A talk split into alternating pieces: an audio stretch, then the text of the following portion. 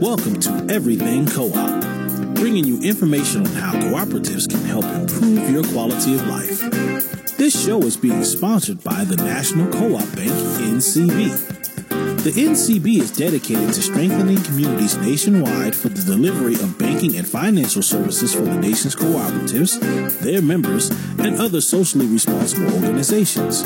For more information on the power of community ownership, visit ncb.coop. That's ncb.coop. Now stay tuned for your host, Vernon Oakes. Good morning, everybody. Welcome to Everything Cooperative. You know, this morning is a great, great, great morning. We have so much to be thankful for coming out of Thanksgiving, going into the Christmas holidays. And I am so thankful to have Rodney North in the studio with us this morning. Good morning, Rodney. Good morning, Vernon. And coming in this morning, I met somebody at the front desk and she was, I was introduced as the co-op man, but I'm not the co-op man. Rodney is. He's taught me a lot. You've been on the program several times, right? Yeah, I was. I'm happy to say, proud to say, I was one of your first guests. Right. Um, and uh, this is my third appearance. So that was in December six years ago. So this this is six year anniversary. Okay. Yeah. Yeah. Happy anniversary. Okay. And at that point, you were with Equal Exchange. okay. Yep. The large worker co-op that cooperates with farmer co-ops and consumer food co-ops and co-op banks and all that good stuff. So a lot of cooperation among co-ops. The sixth principle. Yeah. Yeah. They are a veritable poster child for Principle Six. And I remember that first Christmas, we had three shows related to Equal Exchange. Yep. So I got yep. to understand a lot about Equal Exchange. Yeah. You got to talk to my colleagues, uh, LJ and Beth Ann. Right. So what are you doing now? So now I'm an independent co-op consultant, uh, heavily active in something we're probably going to talk about, the DC Co-op Stakeholders Group, which of course you've been participating in as well. Okay. So what does a co-op consultant do? We help provide some of the know-how because as uh, has come up, you know, often on the show, even uh, last week, people just aren't brought up, exposed to the idea of co-ops. Um, unless maybe like they're in a farming community or they grow up in a housing co-op. But the vast majority of Americans just aren't uh, exposed to it. Um, it's usually not taught in business schools. It's not often mentioned in your business magazines. Uh, it's kind of like not um, in the air like you know IPOs and there's all kinds of other kind of business models and stories that are in our face all the time. Co-ops, not so much.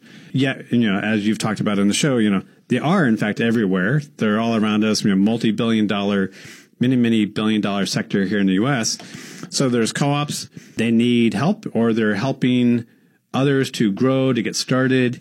And there's folks like here in DC area, me, Jim Johnson, and others who help provide some of that know-how, which whether it's around governance or culture issues, because of course, when you own it, as you do in a co-op, that's a different set of roles, responsibilities than you have in a conventional entity. So I remember from six years ago, talking about those different roles, you were telling me that in the daytime when you were at work, you may be in a business, in a meeting, a business meeting with your, your boss at the time who was the president, I think, or chief executive officer. And, uh, you would be taking direction from him of what you're going to do and how you're going to do it. But that night, as chairman of the board, when you had that role, Vice chair. vice chair, okay, that the that same person may be in a meeting taking directions from the board members or taking directions from you. Well, from the board as a group. Group, Yeah, because the board collectively would have uh, authority over management, who had authority over the employees, who were mostly worker owners, who would elect the board. So it was a circle. Yeah. Everybody was accountable for somebody. Sorry, everybody was accountable to someone, uh, but we had different roles. So that kept the sort of the lines of authority sort of clean and uh, comprehensible. Well, I liked it because I never thought about that. That an employee then could be on the board. That in the daytime you're taking directions from the management, and at the evenings that management's taking directions from the board members, which you would be on. Yeah. So in fact, there were uh, three major hats uh, that one would have, at least three. So you know, you're a worker. You know, you have your job to do. You know, it could be in accounting or sales or operations or working in the warehouse. So you're a worker, you're an owner. And so when we get together, we got together about four to six times a year The as owners owners. Okay. So, you know, like these days, Equal Exchange has about, I think, 160 employees. Let's say 130, 140 are owners. Okay. And so they're going to get together periodically to do owner stuff, you know, make decisions about what are we going to do for profits, who we're going to elect to be on the board, uh, who who gets to be members because you know they would vote on membership, uh, big picture stuff, the vision. Uh, so that's a second hat, your owner hat. And then uh, some, yeah, and this was my experience for a while, are also board members who are more involved. So you, they run, they get uh, elected by their peers. And so, as you were saying, going through this cycle, you know, nine to five, you might be uh, a worker, uh, and everybody kind of knows the worker experience. Periodically, you're also an owner, getting together with the others, one person, one share of stock, one vote. So very egalitarian, just very democratic. And uh, then some of those are also board members playing that more hands-on governance role and and also supervising management. And so these are the hats and it doesn't come naturally to change those hats and not everybody sort of swiftly elegantly is taking one half and putting another one on. This gets back to what you were saying like well what does a co-op consultant do? We can help people the things they need to learn and, and that hat game is one of them. So the hat game is learning. Okay, I, I, I got it now. Because as a property manager, which I've been for 26 years, going from a tenant to an owner, there was a major transition in attitude. So this attitude adjustment from going to a worker to an owner, or going from a worker to an owner to a board member, that's major attitudinal changes and a different focus and scope. Yes, yeah. Uh, attitude is part of it. Some of it is also well, what is our what is our scope, and that could be fuzzy, especially given that like the owners ultimately are the quote sovereign body. You know, they're like the last word. The buck stops with them. They can decide how big their scope is, and so with some, it's very hands on. Um, they might get into the nitty gritty. Uh, and others, it could be they, they could decide proactively, nope, you know, we're going to have kind of a narrow uh, portfolio and we're going to delegate to the board to do the rest. The board then decides how much they're going to be involved. And then they in turn are delegating to management. So between those three, everybody's going to be responsible for something. Everything should be covered. Nothing should be falling between the cracks. Great. And this is a worker cooperative, which means Yeah. that the workers, the employees own and control the business. That's that sovereignty that you were talking about. Yeah, and that's where you get that uh, cycle, sort of that circle, where it's kind of um, you think about the snake uh, sort of biting on its own tail. So in this case, you have these three entities: workers, uh, Owners. owners, uh, the board, and management. Everybody reporting to somebody else in that circle, and uh, with some thoughtfulness and sort of you know candid, productive discussion, you can work out okay who's doing what, so you don't uh, you can avoid unnecessary turf battles or misunderstandings. Wonderful. So that's what the consultant does. We can do other things too, you know, to help with more conventional uh, issues like you know market research or you know helping to plan a startup or advising people on like how do you raise capital. And, you know, it's going to be different in a co-op structure. You're you're not going to be giving away control when you accept investors' money. And thankfully, and, and, and all of these people have been guests on your show, there are more and more folks and organizations out there providing capital to co-ops of all types, including worker co-ops. And so consultants like myself can help steer people to the most appropriate form of capital for them. And so when you talk about those people that have this capital, who are those? Well, you know, like you, you've probably talked to the folks at Shared Capital Co-op, um, the Working World. I'm pretty sure you've had Brendan Martin on.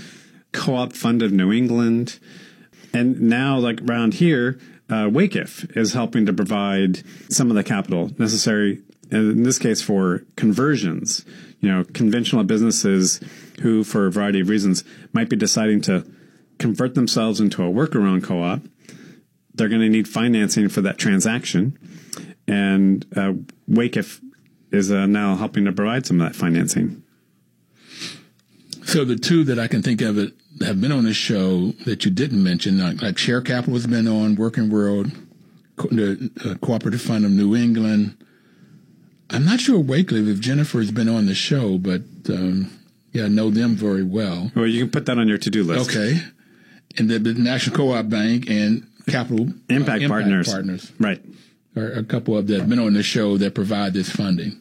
Okay. And if for some startup funding, it's CDF. Uh, they have some startup monies, particularly for food co-ops and this assisted living kind of co-ops. And there are more out there, and increasingly, you don't even need to go to you know what's called a CDFI, right? Community Development Financial Institution. Um, people are going. People are going to the people.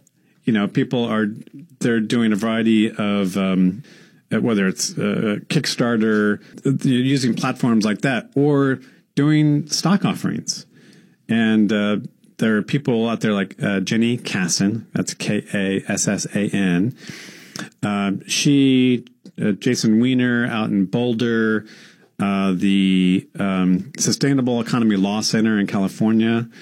Um, they're all helping uh, show how uh, you know social enterprises, including cooperatives, can go raise sort of ca- co-op friendly capital. And this is something that Equal Exchange helped to pioneer, you know, way back, you know, in the '80s, uh, with the help of people like the ICA Group. Have you talked to them? Yes. So, um, so I mean, that was something, like I said, going back to the '80s, and now that's that's beginning to catch on, where either a new co-op or a growing one, or you know, even a veteran, uh, long-established co-op, can go sell non-voting shares to members of the public, and that uh, brings in capital. But because it's non-voting, the worker owners or whoever the owners of the co-op are uh, don't need to cede control. That's why it's called co-op friendly capital. Okay. Because is that the third principle? They have to have autonomy and independence. I don't know if it's a third, but it's in there. Yeah, one of the seven co-op principles. okay. Yeah. Um, All right. So those are some of the kinds of things that you're doing as a consultant. I got startup, help startups, have to raise capital, strategic planning, marketing planning, how you work through the different roles that one has to play Yeah. and help to solve perhaps conflict that comes up and arises. well, one I'd like to add, and this is uh, something I've been doing here locally with a, a great nonprofit. Uh, they work all over the, the DMV, uh, District, Maryland, Virginia area, called the Phillips Program, and I was helping them think through the selection of their model, their business model. And we can talk about that on the other side. Okay, so we're going to take a break right now. We're talking to Rodney North, who is a co-op consultant in the Washington D.C. area, and we've just talked about how he worked at Equal Exchange and then came back down to the Washington D.C. area and has been doing this consulting, helping with startups, raising capital, uh, strategic planning, marketing planning, business planning, and uh, how do you resolve conflict if conflict comes, particularly with the different roles that one plays in a cooperative. So we're going to take a break and we'll come back and talk about. I, I really want to get into this DC stakeholders group, and that's one of the things we're going to talk about all the different co ops in DC. We'll be right back. Please don't touch that dial.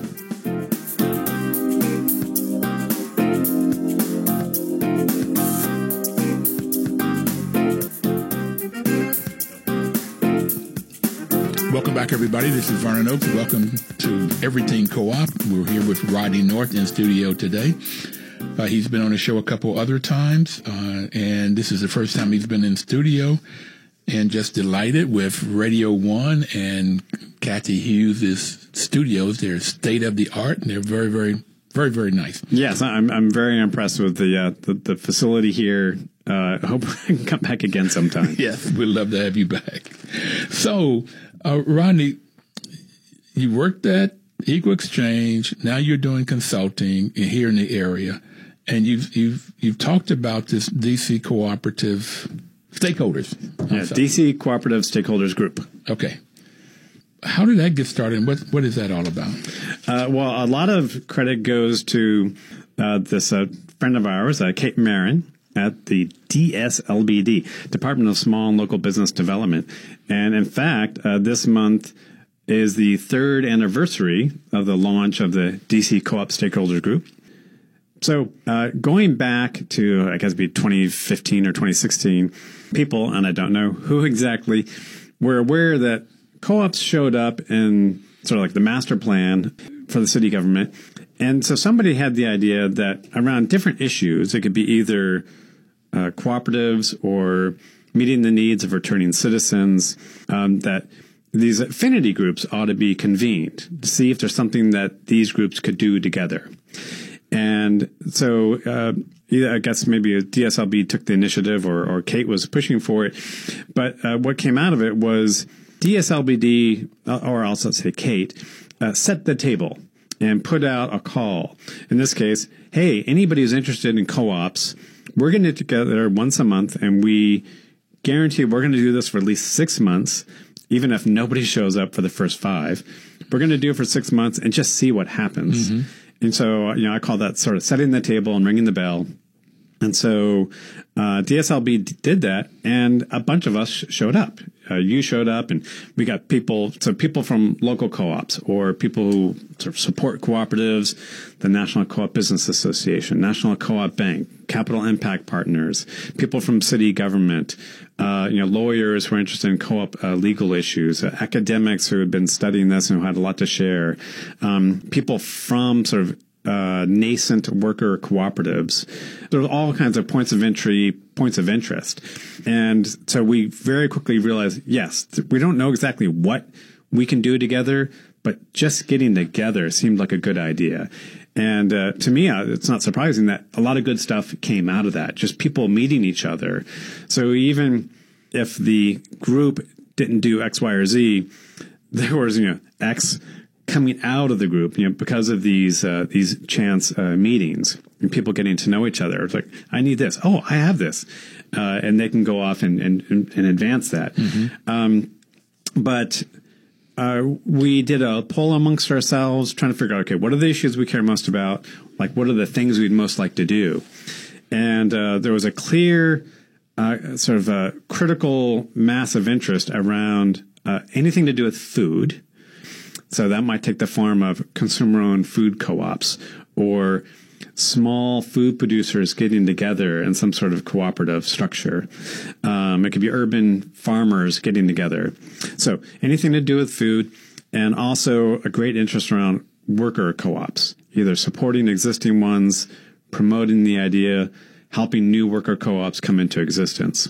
So over the last three years, those have sort of been consistent areas of interest. And I'd say a third, you know, when you look back and say, okay, what are some of the uh, common activities or, or, recurring activities over the three years uh, would be events and education.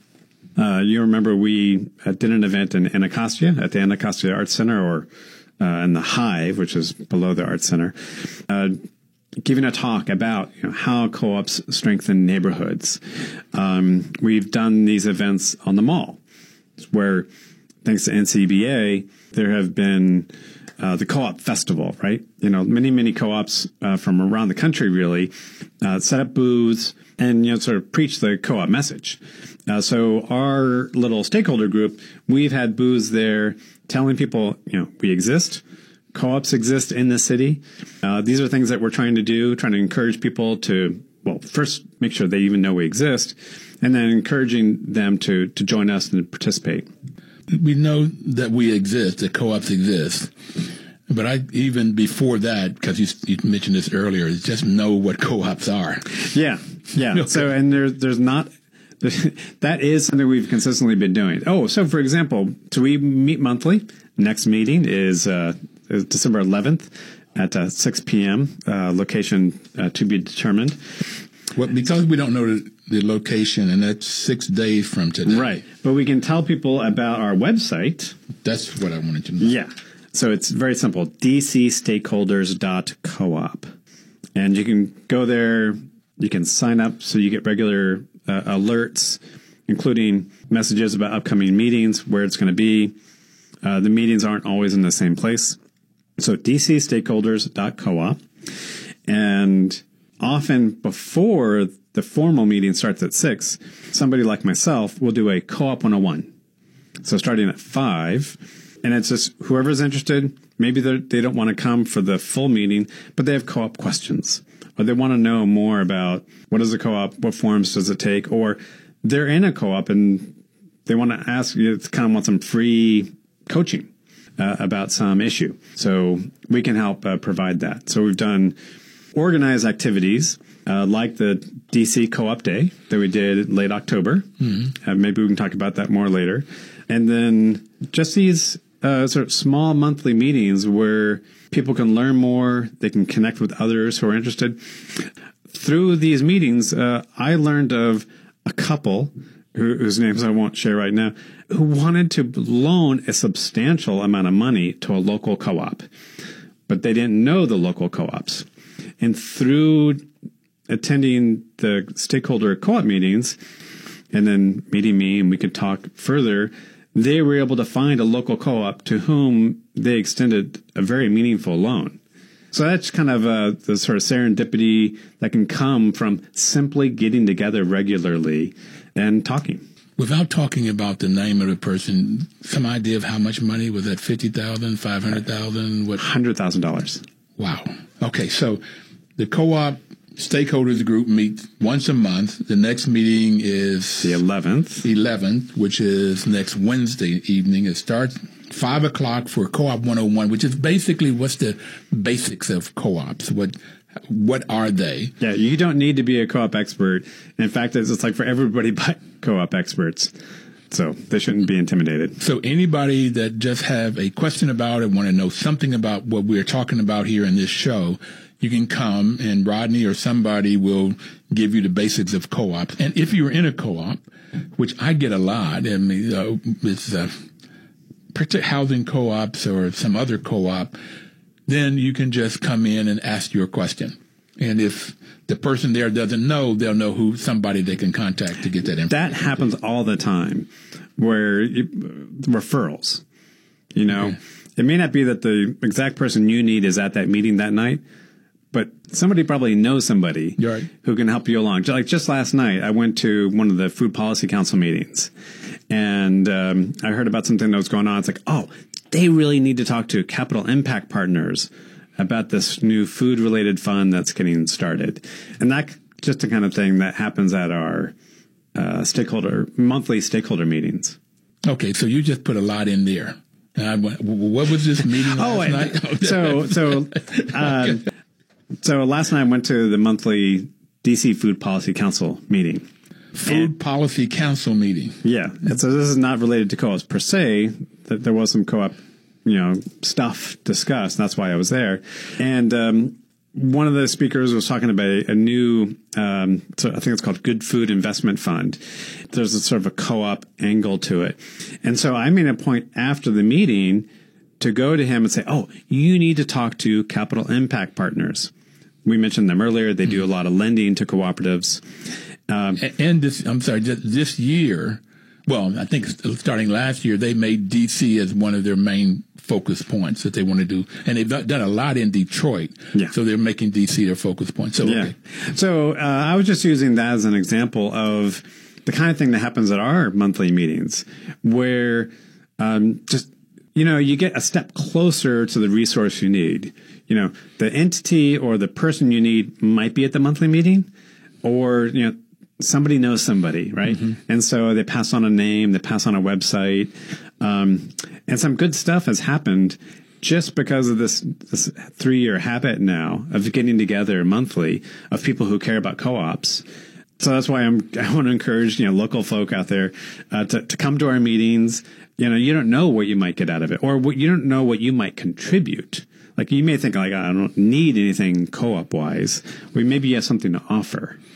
Mm-hmm. And the meetings are normally we said it's the eleventh at five o'clock, and for the general meeting about.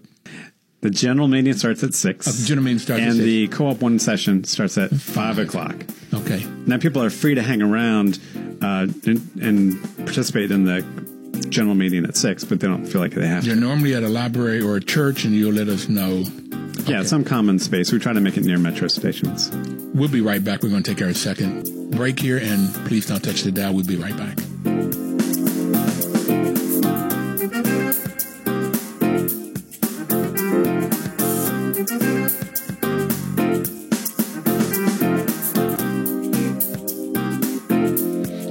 Everybody. This is Vernon Oakes. The program is Everything Cooperative. We talk about the co-ops, their values, why they're beneficial, what happens in communities, how you get them started. And so with all of the things that we normally talk about, we're so delighted to have Rodney North in the studio with us this morning because he has been active in co-ops now for a couple decades. Probably started when he was five. Okay. So, Rodney, we're talking about DC stakeholders, co-op stakeholders group. We talked about how it got started. Um, we send you meet once a month, or we meet once a month, normally at a church or a library close to a metro. Next meeting's on the 11th, uh, next Wednesday.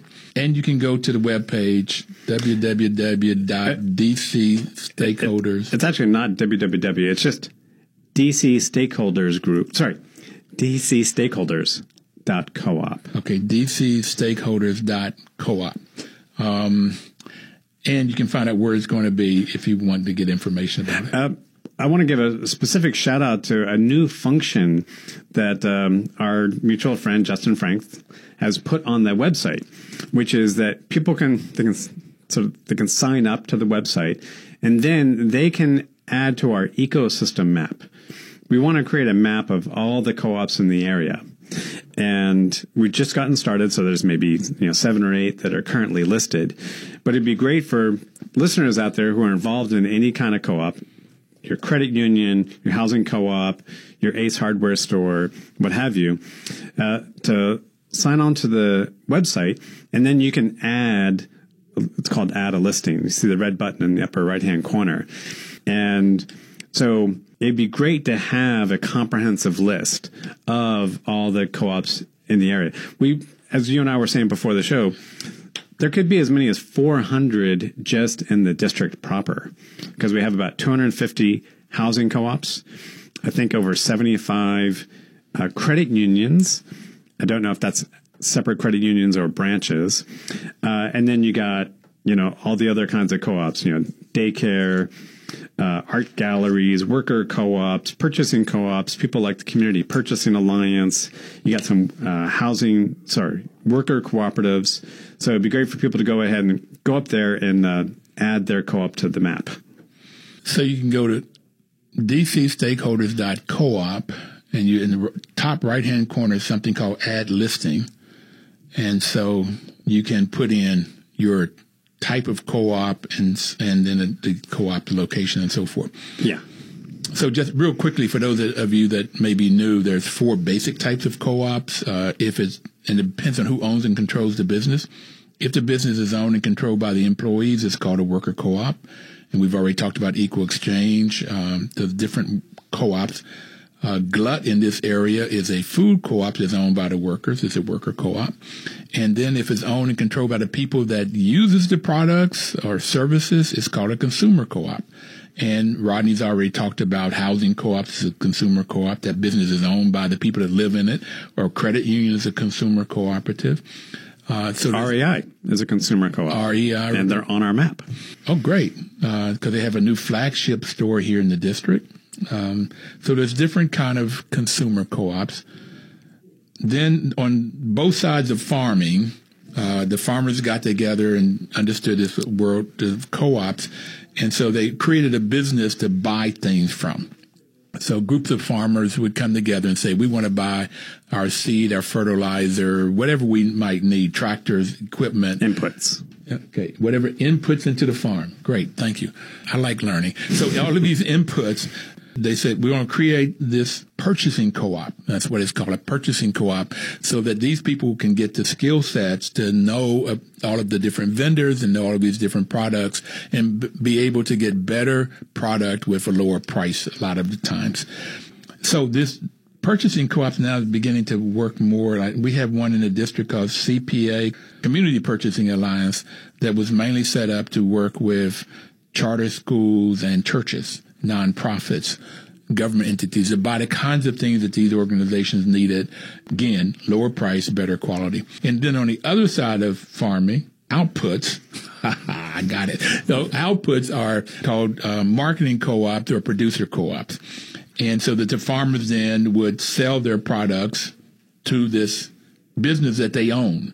So they create this business. And of course, this business, then the people in this business could learn different markets that the farmer could not get to. And they could add value. And that's why the producer part comes to it. And you get Cabot Creamery, uh, Ocean Spray, Valley, Ocean Organic Spray. Valley.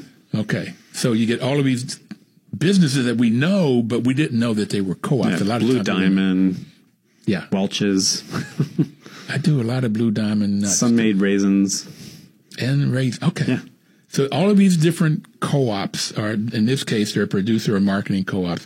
So those are the four basic types. Now artists are beginning to use uh, these. This also they're coming together, and there's Ujamaa in Pittsburgh, a group of black women artists. Some do uh, carvings, wood carvings. Some do jewelry. Some make clothes, and then they would buy from other people of color to sell. So they have a store in a storefront in Pittsburgh that any individual artist could not afford to do. But by coming together and pooling their resources and their time and talents, then they can run this store and sell their products. Uh, on in that same spirit, we have four here in DC: the Foundry Gallery, Gallery A, Studio Gallery, and the Washington Printmakers Gallery. Okay. Fantastic. So Pittsburgh, DC, and other organizations are beginning to do that. Okay. And so in DC, we said about 75 credit unions, which is a consumer co-op. We have 250 or so housing co-ops, which is a consumer co-op. And that's broken down into market rate co-ops and what we call limited equity co-ops. That's limited equity is more for affordable housing. Uh, that the TOPA law, uh, the tenant opportunity to purchases law. You know, Marion Barry was really big on co-ops. Huge, uh, and I think that's sort of a, a an undersold part of his legacy was you know how enthusiastic he was about the cooperative model and all that he did um, to kind of to make it possible. I imagine that a lot of the, our, our current uh, housing co-ops, especially the low equity ones, um, either were started or supported uh, by his efforts. Oh, all, all the TOPA laws was all, all his efforts. So yeah, it was pretty much 100% of these limited equity co-ops that started in the 80s, some in the late 70s, but mainly 80s, 90s, um, were his efforts and his laws that he put in. No, he's very undersold in what he what he was able to accomplish uh, in co-ops. And the Federation of Southern Co-ops started in 1967. That the, the 13 states, southern states, mainly farmers, they were incorporated in D.C. because the laws in D.C. was favorable to co-ops. Yeah, and to this day, uh, many of the southern states still don't have a sort of a uh, conducive, you know, legal environment for co-ops. So it's a, it's a struggle that continues. Okay, so what are some of the other types? You said daycares.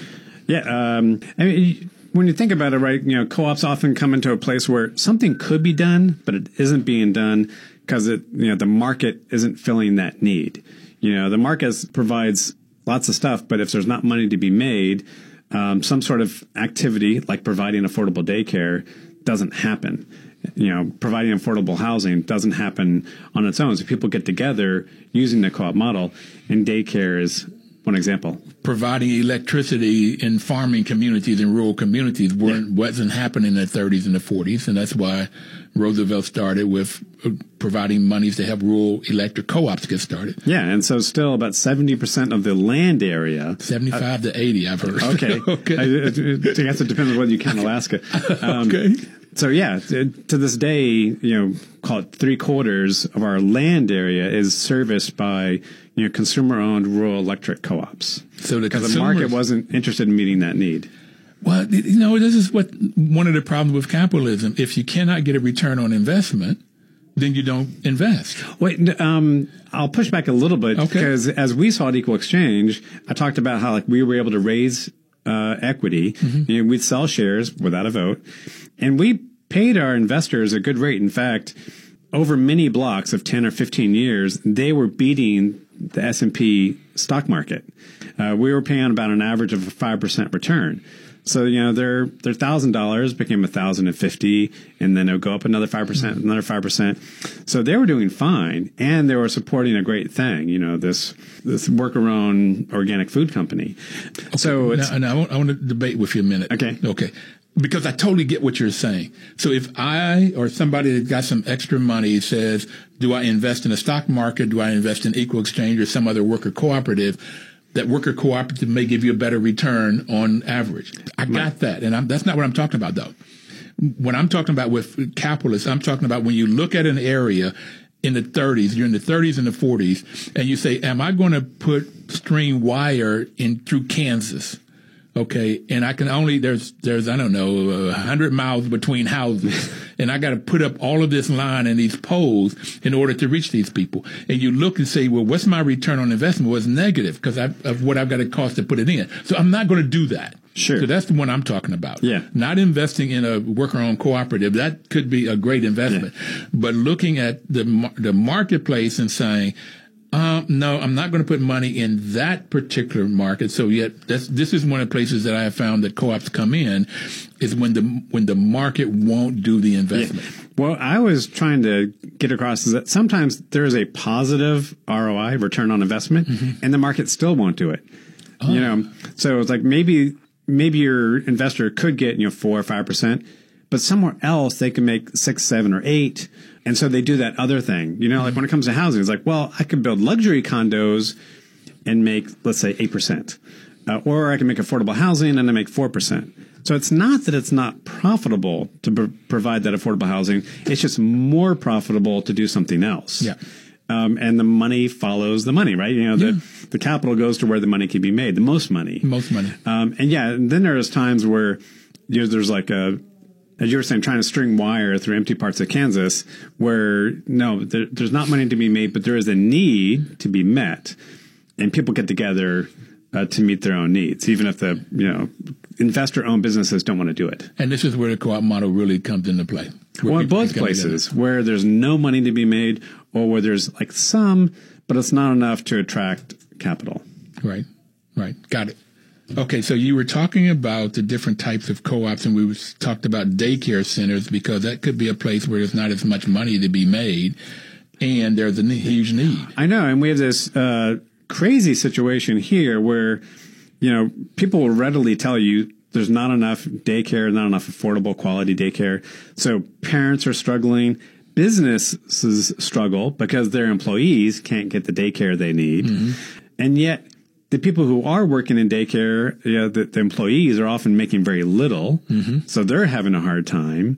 Like the the market is broken, you know, or as economists would say, there's market failure. Mm-hmm. Um, and uh, the co-op model is one way. Then it's like another tool in the toolkit to try to solve that problem, meet that need. How? Well, there's you could have the parents owning the business it could be the employees who actually are you know working at the daycare. They could be the owners.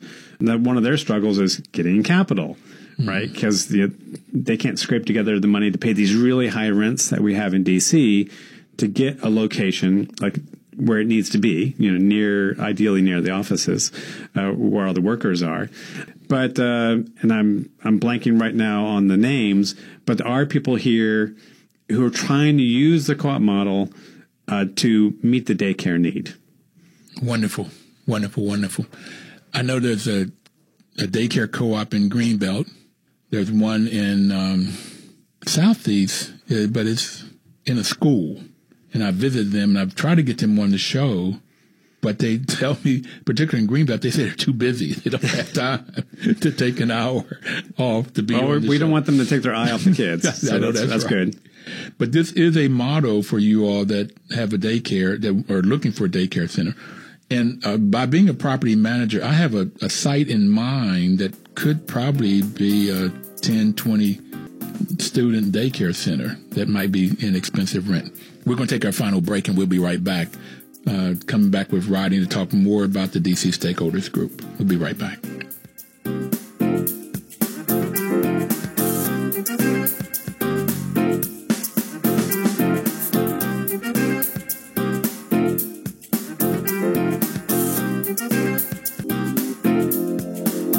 Information is power, and that's the reason that the WL is a great, great partner for us. The National Co-op Bank is sponsoring this program to give you information. Uh, the fifth principle is of cooperation. Cooperation is training information. So giving you information so you'll know about the co-op model, so you can search and look for co-ops to purchase goods and services from, to help those particular owners, or you can look to get information from people like Rodney or the DC Stakeholders Group to start your own cooperative. Uh, a lot of times co-ops are formed to solve some community problem, whether that's not having electricity in the 30s and 40s or uh, not having good quality daycare centers uh, in today's market. So it's solves problems, affordable housing, uh, no matter what. So it's also a great model if baby boomers who own uh, businesses, and they, they say there's a silver tsunami, tsunami coming, that uh, all of these baby boomers uh, have the, own these uh, small businesses that will either be bought by a larger corp uh, company. Oh, it could be. I think 12 or 13 percent of them have a succession plan.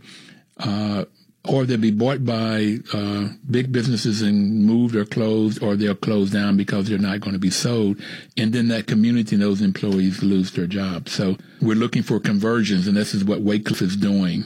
To looking for helping uh, these owners have, get, end up with a win-win. Instead of closing your business, you can sell it to the employees. Employees can keep their jobs, and the community can keep money circulating in that community. So, what else is happening, Rodney? With what what we can look for in the future with DC stakeholders? Well, uh, one of our uh, more active uh, sort of supporters, participants, uh, have been the folks uh, from WACIF, the Washington Area Community Investment Fund. Uh, that's a W-A-C-I-F dot org. And one of the cool things that they got going on is the DC Employee Ownership Initiative. And as you were saying, that's looking at the silver tsunami. Um, so, as they've pointed out, 40% of DC area African American business owners are nearing retirement. Uh, and a lot of them don't have a plan to, for selling it or for passing it on in some fashion. And so we don't want to see those businesses shut down. Something that's underappreciated is that they could uh, viably, profitably sell their business to their employees there's two basic ways they might do that. One is called an ESOP, employee stock ownership plan. Not always are viable for the smaller business, say that has 20, 30 employees. And a lot of business owners have smaller businesses. So for them, it's the worker co-op model might be more appropriate. And so um, WACIF is uh, facilitating these kinds of conversions. Um, and they uh, and it's led by our friend Jennifer Bryant. So they've formalized a conversion process. Uh, they've set up a conversion technical assistance uh, process, and they've completed the first step with at least four real businesses. So you know they're beginning to fill their pipeline. Um, but any, if you have a small business and you're you're looking you know, for like what happens down the line because you're nearing retirement, you got to uh, check them out. So that's WACIF. So getting back to Kate, you know, so I like to think of her as like the um, the midwife of the co-op stakeholder group, Kate Marin uh, at DSLBD. Uh, she is involved with something called the DC Collective Equity Initiative, building wealth through food. And to put it uh, as concisely as possible, um, I remember I mentioned at the beginning of the, the, the show about how food was this common issue a lot of people cared about when it came to like what could co-ops do in the area? Well, I like to eat. Yeah. yeah. well, we, we love co-ops and we all like to eat at least once a day. And so the Five collective, so the um, collective equity I- initiative is trying to address food issues often with the application of the co-op model.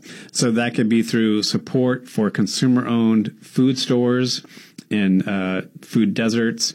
It could be like urban gardeners, farmers getting together and, as you were saying, selling their their crops together because often it's not viable. Uh, they don't have the economies of scale doing it one by one, but they might do it together. Um, I can tell you an example from Rhode Island where that worked. Or it could be the workers at some sort of food related business. It could be a catering business, it could be a small restaurant, it could be uh, making you know small batches of jam or pickles or whatever, um, they could be doing it on a cooperative model. So if any of that sounds relevant to you, you should uh, Google the DC Collective Equity Initiative or you know, contact Vernon at the show. Um, or Kate. That that be uh, that could be a start. Okay. And then, well, I, I got I, t- I got one question on, yeah. on Wake with these real businesses. Have they reached out? It seems like they should be able to have a list of the small businesses, either all of them in DC, and reach out to them to tell them about this conversion piece. Do you know if they've done that? Mark? Yeah, I, I, know they've done a lot of conversion. They've partnered with people who know people. So you know, WACIF has been around quite a while. I think. Yeah. So, is it yeah. twenty five plus years? Sometime, yeah. Yeah. So, like, they know the landscape. They know sort of the small business community that they're serving, but you know they could, oh, you know, any of these um, organizations that's doing good, they can you can use a hand from folks like your radio show to get the word out that you know, hey, you know, think ahead. If you're a small business owner, you know, do you have a plan for when you retire, and have you thought about selling to your employees? And if you haven't, they can walk you through it, see, you know, like, is that actually a viable option for you? And then, okay, they, they can help you do it. So that is a win, win, win, win. It's win Just for everybody. the for the owner because he may get money where he just have to close it down otherwise. It's a win for the employees because they keep their jobs and become owners. They'll, they'll, become owners and they'll learn about running a business. They have to learn this transition from a worker to an owner. It's a win for the community because that money stays in the community. And that's one of the things about a co-op. That money turns over in the community five, six, seven, eight times. So it really helps the growth of that community. It, and it's, it's helpful, um, at least in one other way to the community, which is that um, if you, you know what it's like, you know, you're, you're in a, a, sort of business district and if you have boarded up shops, that's bad for everybody. Yeah. You know, like you don't want the business next to you to be boarded up. You want it to be full. You want people coming and going, business to be happening. You know, so even if you're not selling, you don't want your neighbor's business to be shut down. And then also, it's uh, very good for the city because it helps support the tax base. It's win. It's five wins. Okay, it, totally winning situation. Okay, so what else are you doing, Rodney? So, um, one of uh, somebody, you remember I said how one of the benefits of the stakeholder group is just people getting together? Mm-hmm. And um, so I met a gentleman there, uh, Jim Schulman, who's the founder of what's called the Alliance for Regional Cooperation uh, website, arcdmv.org. And so I'm a collaborator with Jim, and something that Jim is, this is in the early stages, but it's uh, the working title is the Cooperative Alliance, and the idea is to create an opportunity for the co-ops of the area to cooperate, to do stuff together. It could be joint purchasing, um, it could be cross marketing, so reaching out to each other, making it easier for, say, the members of a credit union to find you know, their local Ace Hardware store or housing co-ops um, or or food co-op. That often the members of these different co-ops are unaware of each other. You know, the the members of the housing co-op don't understand that the credit union down the street is also a cooperative business. Um, members of you know small businesses together in the co-op model, like a like Flooring America. These are small uh, businesses that are organized as like a national uh, chain, a national co-op of uh, flooring stores. They don't know that REI is a co-op. So getting back to um, the Alliance for Regional Cooperation, uh, Jim is working on creating a method and, and sort of a, a, uh, an incentive for co-ops to get together to share, to get more on, on each other's radar, to introduce their members to each other because um, all the co-ops would win by doing that. And then lastly, um, something we're doing to stakeholder group is uh, there are p- people who would like to create a youth co-op summit. This is like the co-op day that we did back in late October, uh, which is for the general public. People want to learn more about co-ops, uh, how that could relate to their lives, the difference that it can make. But in this case, the suggestion is that we ought to put on a co-op day, but focused on young people, say I like age- that a lot. Say ages 13 to 21. So this is just information, but if people like that idea, they should come out to our stakeholder meeting, either this one or the next one in January and so on, uh, and take part. Because really, our stakeholder group is whoever shows up that day. So people ought to get on board.